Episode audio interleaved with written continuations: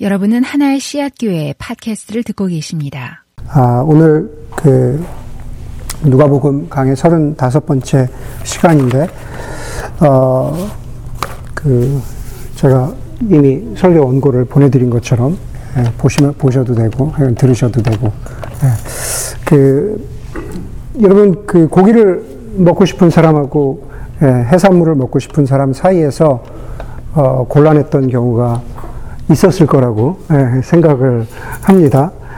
아, 혹은 산으로 가고 싶은 사람과 바다로 가고 싶은 사람 두 사람 사이에서 두 사람 다를 만족시켜야 하는 그러한 경우도 있었을 것 같습니다.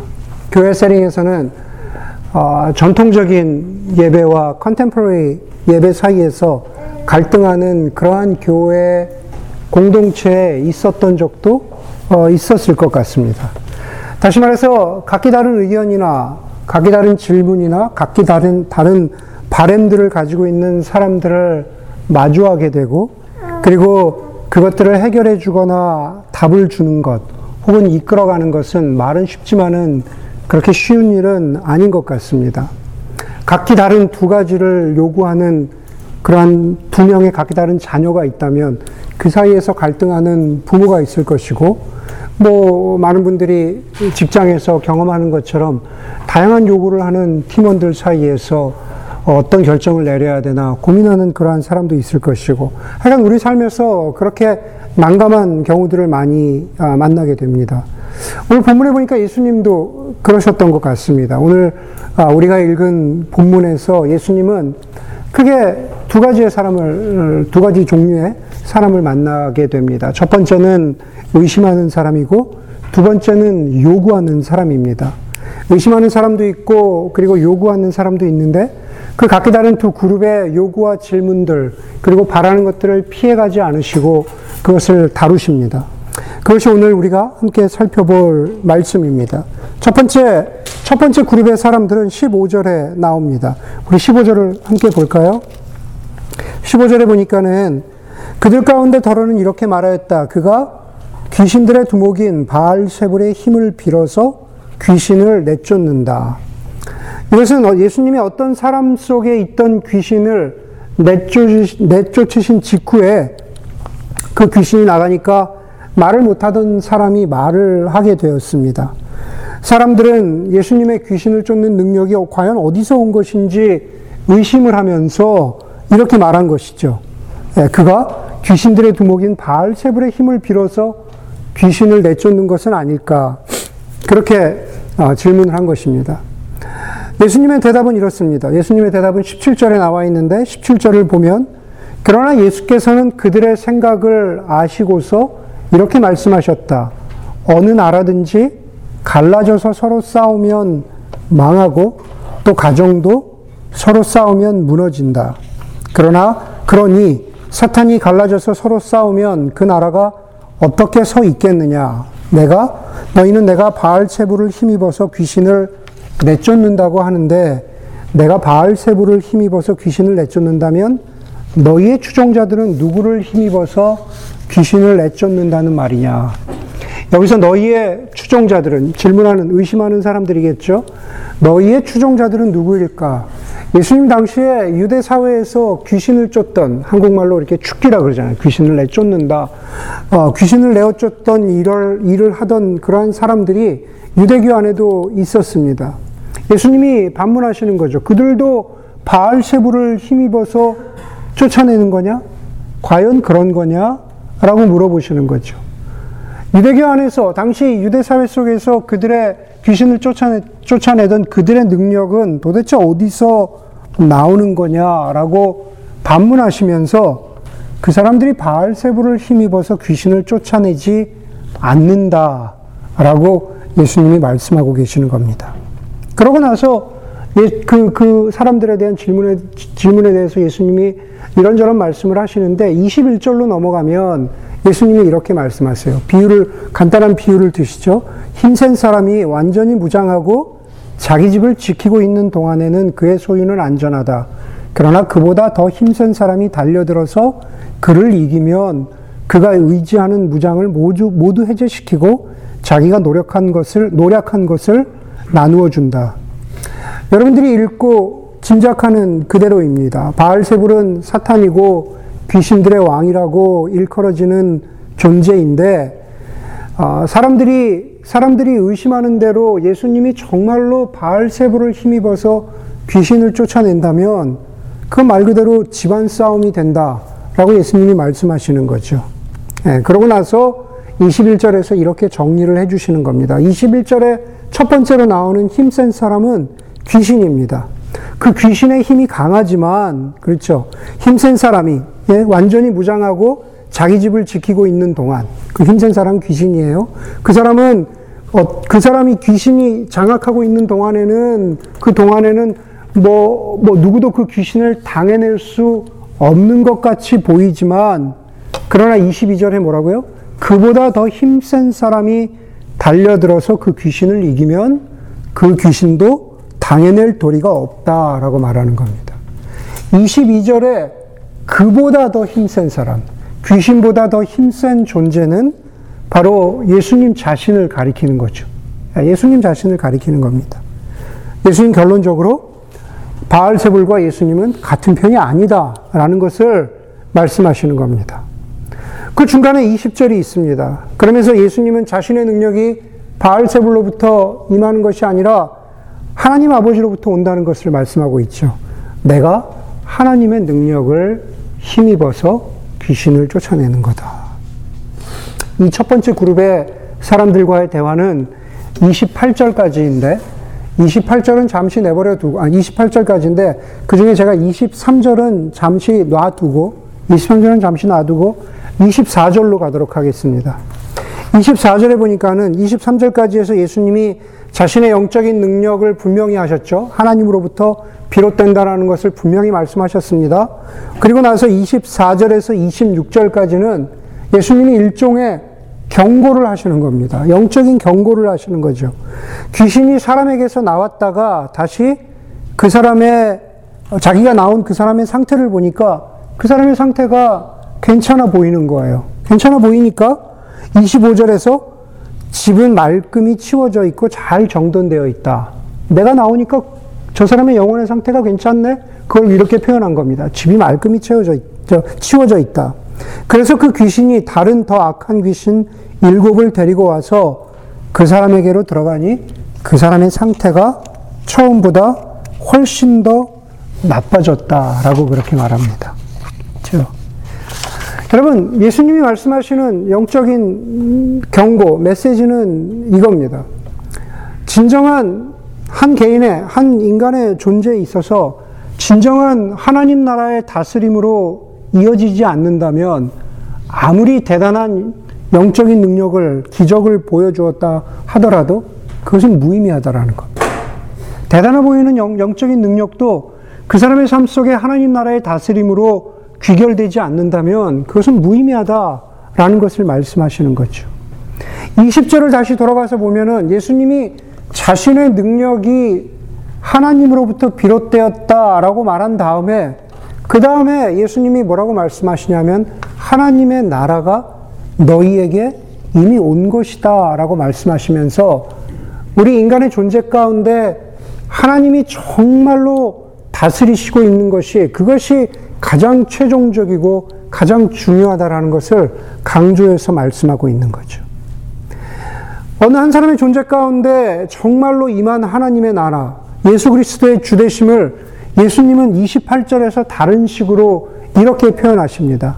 하나님의 말씀을 듣고 지키는 사람은 복이 있다. 하나님의 말씀을 듣고 지키는 사람은 복이 있다. 28절의 예수님의 말씀은 27절에 대한 대답입니다. 27절에서 어떤 여자가 이 여자는 아마도 아주 간단하게 얘기하면 예수님의 열렬한 추종자, 아, 팬이었습니다. 열렬한 아주 팬이었는데 그 여자가 예수님을 보면서 예수님에 대한 존경과 사랑을 이렇게 말합니다. 당신을 벤 태와 당신을 먹인 젖은 참으로 복이 있습니다. 어, 예수님 이 땅에 태어나 주셔서 얼마나 감사한지. 예, 우리에게 이런 이러한 영적인 능력을 보여주시고 이러한 영적인 경고도 하시고 이러한 가르침을 주시니 얼마나 감사한지, 얼마나 존경스러운지, 그, 그 표현을 당신을 벤태와 당신을 먹인 젖은 참으로 복이 있습니다. 라고 그렇게 말합니다.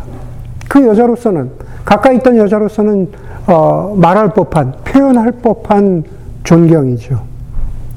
하지만 중요한 것은, 기억해야 할 것은 바로 그것보다, 존경을 포하는 것보다, 사랑을 표하는 것보다 더 중요한 것은 예수 그리스도의 주되심이 바로 한 인간의 존재를 다스리고 있느냐라는 것입니다. 우리가 남겨두었던, 우리가 제가 남겨두자고 했던 23절로 다시 돌아가면 23절에 보면은 예수님이 아, 이렇게 말씀하시죠. 자기의 능력이 바알세불이 아니라 하나님으로부터 비롯됐다라는 것을 말씀하신 다음에 23절에서 그 이야기의 마지막에 나와 이렇게 말씀하세요. 나와 함께 하지 않는 사람은 나를 반대하는 사람이요. 나와 함께 모으지 않는 사람은 모으지 않는 사람은 해치는 사람이다. 라고 말씀하십니다. 아, 우리가 잠시 지금 예수님이 쭉그 어떤 그 갈릴리 사역에서 이제 예루살렘으로 옮겨가시는 그러한 여정 가운데 계시는데 우리가 보았던 9장, 11장에서 멀지 않습니다. 9장 49절과 50절을 잠깐 보도록 하겠습니다. 9장 49절과 50절에 보면은 이런 말씀이 있습니다. 9장 49절에 예수님의 제자인 요한이 예수님께 묻습니다. 선생님, 어떤 사람이 선생님의 이름으로 귀신을 쫓지만, 예, 또 귀신이 나옵니다. 귀신을 쫓지만 그는 우리를 따르는 사람이 아니라서 그런 일을 하지 못하게 했습니다. 예수님의 이름으로 귀신을 쫓고 있는데 지금 우리와 동행하는 사람이 아니라는 거예요. 자기 혼자 예수님의 이름으로 사역하고 있다라는 거죠. 그랬더니만은 그래서 요한이 이야기하기를 그렇게 하지 말라고 그렇게 사역하지 못하게 우리가 막았습니다. 라고 했더니 50절에서 예수님이 이렇게 말씀하세요. 막지 말아라. 사역하는 것을 막지 말아라. 너희를 반대하지 않는 사람은 너희를 지지하는 사람이다. 말을 조금 바꾸어 보면 이런 거죠. 나를, 예수인 나를 반대하지 않는 사람은 나를 서포트하는 사람, 나의 제자나 다름없다. 육체적으로 나와 동행하느냐, 동행하지 않느냐와 상관없이 내 이름으로 사역한다면 그 사람은 나를 지지하는 사람, 내 제자나 다름없다 라고 말씀하시는 겁니다. 다시, 다시 11장 23절로 돌아가서, 다시 11장 23절로 돌아가서, 23절에 나와 있는 나와 함께하지 않는 사람, 혹은 거꾸로 얘기하면 나와 함께하는 사람, 어떤 사람이 그 카테고리에 들어갈까? 어떤 사람이 나와 함께하지 않는 사람의 카테고리에 들어갈고 어떤 사람은 나와 함께하는 사람의 카테고리에 들어갈까? 여러분 9장 50절에 나와 있는 사람, 좀 전에 보았던 9장 50절에 나와 있는 사람은 당연히 예수 그리스도와 함께하는 사람의 카테고리에 들어가는 거죠. 바로 긍정의 모델입니다. 긍정의 모델이죠. 그런데, 그런데 오늘 여기 11장 23절에서 나와 함께하지 않는 사람, 혹은 나와 함께 모으지 않는 사람, 바로 예수님이 그 말씀을 하실 때 그것을 염두에 두고 하신 그 사람은 누구냐? 바로 오늘 첫 번째로 질문했던 사람이죠. 예수님의 능력이 사탄의 힘을 비, 빌은, 빌어서 하는 것 아닙니까? 라고 의심했던 사람들. 이미 예수 그리스도의, 예수 그리스도의 가르침과 예수 그리스도의 어떤 능력을 쭉 보았음에도 불구하고 예수 그리스도를 향해서 저 능력이 저 능력이 바알세불로부터 비롯된 것은 아닐까라고 의심하는 사람. 그 사람은 예수 그리스도와 함께하지 않는 사람이고 그 사람은 예수 그리스도와 함께 모으는 사람이 아니다라고 그냥 분명하게 말씀하시는 중간, 중도, 그레이 에리어는 없다. 라고 말씀하시는 겁니다. 그게 첫 번째 그룹입니다. 29절로 가면은, 29절부터는 오늘 두 번째 그룹이 나옵니다. 두 번째 그룹은 첫 번째로는 16절에 등장하죠. 16절에서 또 다른 사람들, 두 번째 그룹이죠. 또 다른 사람들은 예수를 시험하여서 하늘에서 내리는 표징을 보여달라고, 증거, 프로프를 보여달라고 요구하던 사람들이었습니다. 그 사람들에 대한 예수님의 대답, 저 예수님의 대답이 29절부터 어, 등장하고 있는 거죠. 29절에 보니까는 어, 이렇게 예수님에게 표징을 증거를 요구하는 사람들에게 예수님이 이렇게 말씀하시면서 시작합니다. 이 세대는 악한 세대다. 표적을 구하는 세대는 proof, 증거를 구하는 세대는 악한 세대라고 하십니다. 그러면서 이 악한 세대가 표징을 구하지만 이 세대는 요나의 표징 밖에는 아무 표징도 어, 받을 것이 없다라고 말씀하십니다. 여러분, 우리가 뭐 신앙생활에 뭐 이런 연수를 떠나서 요나의 표징이 뭔지 우리가 많이 알잖아요. 그렇죠? 요나의 표적하면은 떠오르는 그 이미지가 있잖아요. 그렇죠? 어, 아담과 사과처럼 요나와 고래. 그렇죠? 네, 사과라고 얘기한 적도 없지만 그냥 사과라고 우리가 생각하잖아요. 네, 요나는 그냥 큰 물고기인데 그냥 고래라고 생각하잖아요.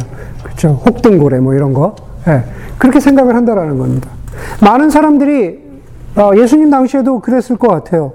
바로 요나가 그렇게 큰 물고기 뱃속에 있다가 3일 만에 살아난 것. 그렇죠? 그것을 요나를 생각할 때 떠오르는 첫 번째 요나의 표징입니다. 아마 30절도 30절도 그 이야기를 하고 있는 것 같아요. 요나가 니누의 사람들에게 표징이 된 것 같이 인자 곧 나도 이 세세 사람들에게 그러할 것이다. 이게 무슨 말일까요? 요나가 물고기 뱃속에 있다가 다시 죽, 다시 말해서 죽을 것 같은 그 상황 속에 있다가 생명으로 다시 옮기워진 것처럼 인자, 곧 나도. 예수님이 인자를 그냥 자신이라고 표현하시잖아요. 인자, 곧 나도 이 세대 사람들에게 그러할 것이다. 인자도 죽지만 3일 만에 부활할 것이다. 라는 메시지가 30절 속에 있는 게 사실입니다. 네, 사실입니다. 그렇다면 우리가 이렇게, 이렇게, 어, 생각할 수가 있죠. 요나의 표적, 죽음에서 생명으로 옮긴 바로 그 표적처럼, 그죠 요나의 표적을 그 사람, 이 세대 사람들이 보기를 원했는데, 그게 그렇게 악한 세대라고 불릴 만큼 나쁜 일일까? 악한 일일까? 그죠 설교 원고에는 없는 얘기지만 뭐 수천 형제가 아, 예수님 표적을 보여주세요. 이런데 예이 나쁜 놈아, 이 악한 놈아. 그렇게 얘기할 만큼 이게 악한 사람일까? 그렇게 악한 사람 아니잖아요. 그렇죠? 네. 악한 사람 아니잖아요. 네. 여러분 예수님의 예수님의 부활은 요나가 물고기 뱃속에서 살아난 것처럼 인자도 30절에 보니까 예수님의 인자도 이 세대 사람들에게 그러할 것이다. 다시 말해서 인자도 부활할 것이다 라고 얘기하는데 30절에 예수님의 부활은 그러할 것이다 라고 하는 미래형으로 쓰여져 있죠. 미래형으로 쓰여져 있어요. 다시 말해서 아무도 지금 예수님의 부활에 대해서는 상상할 수가 없는 거예요. 다시 말해서 거꾸로 얘기하면 이런 겁니다. 아니, 자기들이 상상할 수도 없는 일을 증거로 보여달라고 할 수 없다는 거죠. 예수님이 부활하셨을 때 예수님의 제자에서부터 당시를 살아가고 있었던 모든 사람들이 어떻게 부활이 가능해? 그랬잖아요. 어, 부활이 가능해라고 그는 사람들의 어떤 인식 체계 속에 사람들의 상상 속에 들어올 수 있는 그러한 사건이 아니었다라는 거죠. 상상을 할 수 있어야 좀, 좀 그것을 지금 조금이라도 보여주세요. 라고 그렇게 기대할 수 있는데, 이거는 부활은 상상할 수 있는 일이 아니거든요. 예. 그러니 예수님의 부활이 있을, 것, 있을 것이라는 것은 예수님의 입장에서는 사실이지만, 그러나 이 사람들이 기대할 수 있는 그런 종류의 표적, 증거는 아니라는 겁니다.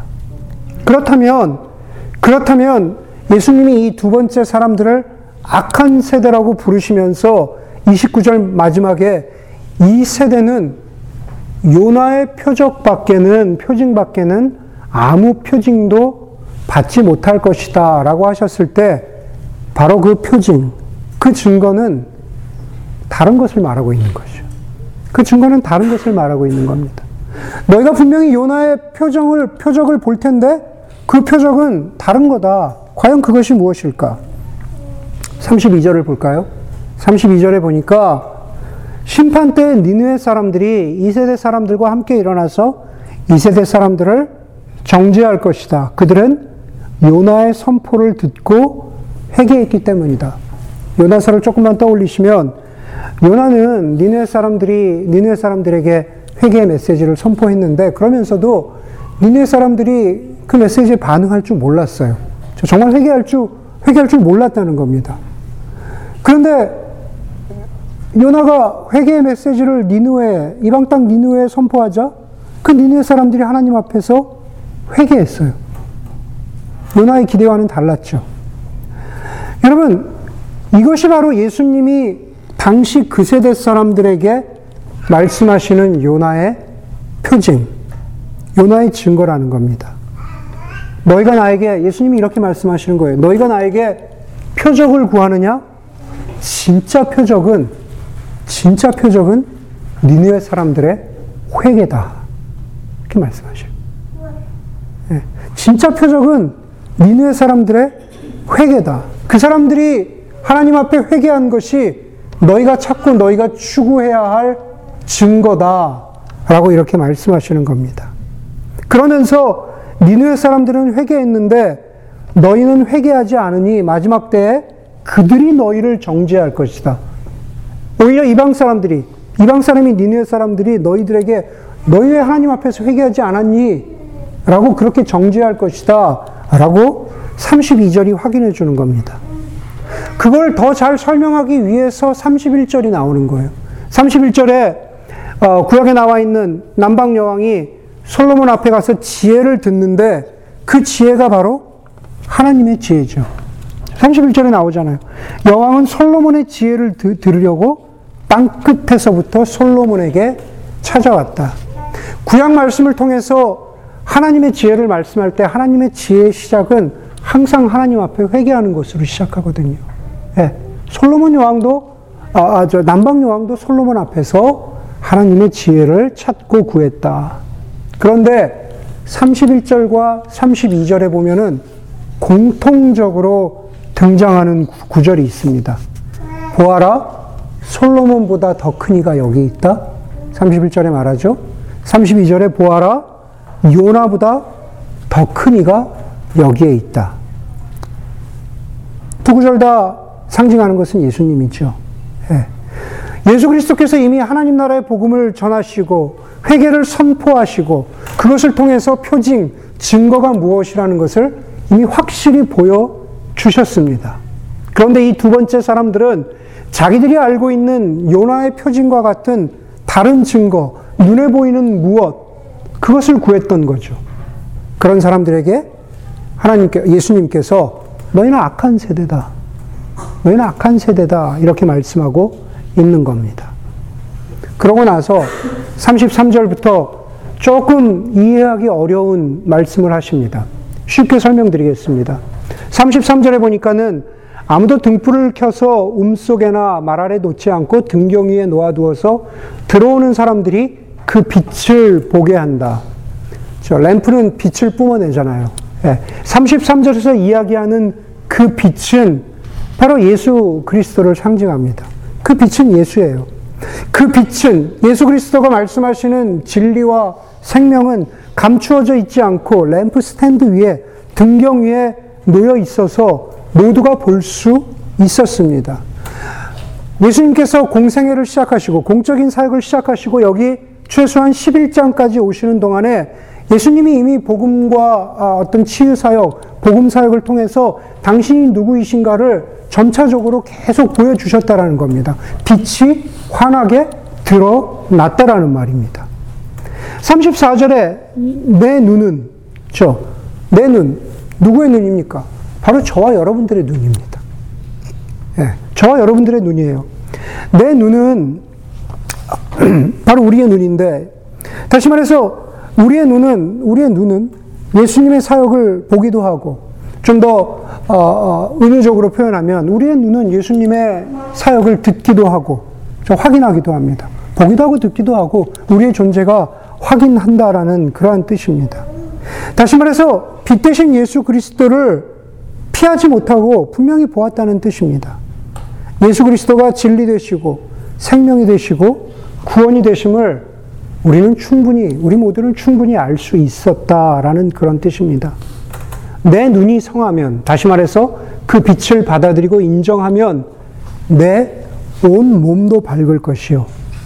바로 우리의 존재가 진리와 생명 가운데에서 살아갈 것이요. 그렇지 못하면, 저 반대로 그렇지 못하면 우리의 존재가 어두울 것이다. 거짓과 죽음 속에서 우리가 생명을 마치게 될 것이다. 라는 비유를 하고 있는 겁니다. 그러면서 35절은 다시 한번 힘주어 강조하면서 일종의 영적인 자기 검열인 거죠. 그러므로 내 속에 있는 빛이 어둡지 않은지 살펴보아라.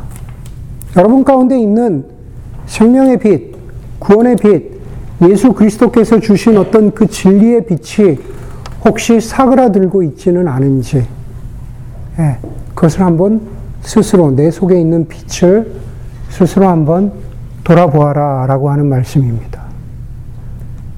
바로 우리 가운데 있는 예수 그리스도의 주되심, 우리 가운데 있는 예수 그리스도께서 주신 생명, 예수님께서 우리 가운데 주신 그분의, 그분만이 주시는 그 평안함, 그것이 우리를 지배하고 우리 가운데 있는지 돌아보고 그렇지 못하면 회개하고 영적인 겸손을 추구하며 살아, 살아가는 것이 그것이 너희가 진정으로 찾아야 할 표징, 증거다. 라는 말씀을 예수님이 하고 계시는 겁니다. 예수님이 각기 두, 두 그룹의 사람들을 상대하시느라 힘드셨을까? 결국은 두 그룹처럼 보이지만 같은 종류의 사람들을 상대하신 겁니다. 의심하는 사람들에게는 정말로 예수 그리스도의 주대심, 하나님 나라의 다스림 가운데 살아가라고 그렇게 촉구하시고 증거를 찾는 이들에게도 마찬가지로 이미 너희에게 주어진 증거, 복음과 빛과 생명 가운데 반응하고 빛 대신 예수께로 나와서 그 안에서 걸어가는 인생, 예수 그리스도와 동행하는 인생이 되기를 촉구하고 계십니다. 예수님께서도 저와 여러분들에게도 동일하게 질문하실 것이라고 믿습니다. 어떤 그룹은 의심하는 그룹, 어떤 그룹은 증거를 보여달라고 하는 그룹. 아마 그럴 수 있겠죠. 아직도 무엇을 의심하고 있는지.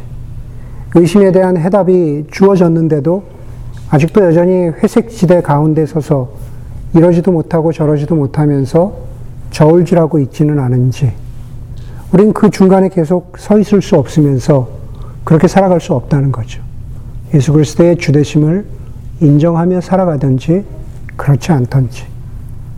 진짜 증거는 바로 우리의 회개이고 그 회개로부터 시작된 우리의 눈, 우리의 존재, 우리의 몸이 빛을 받아들이고 새로운 존재로 변화되어 가는 것.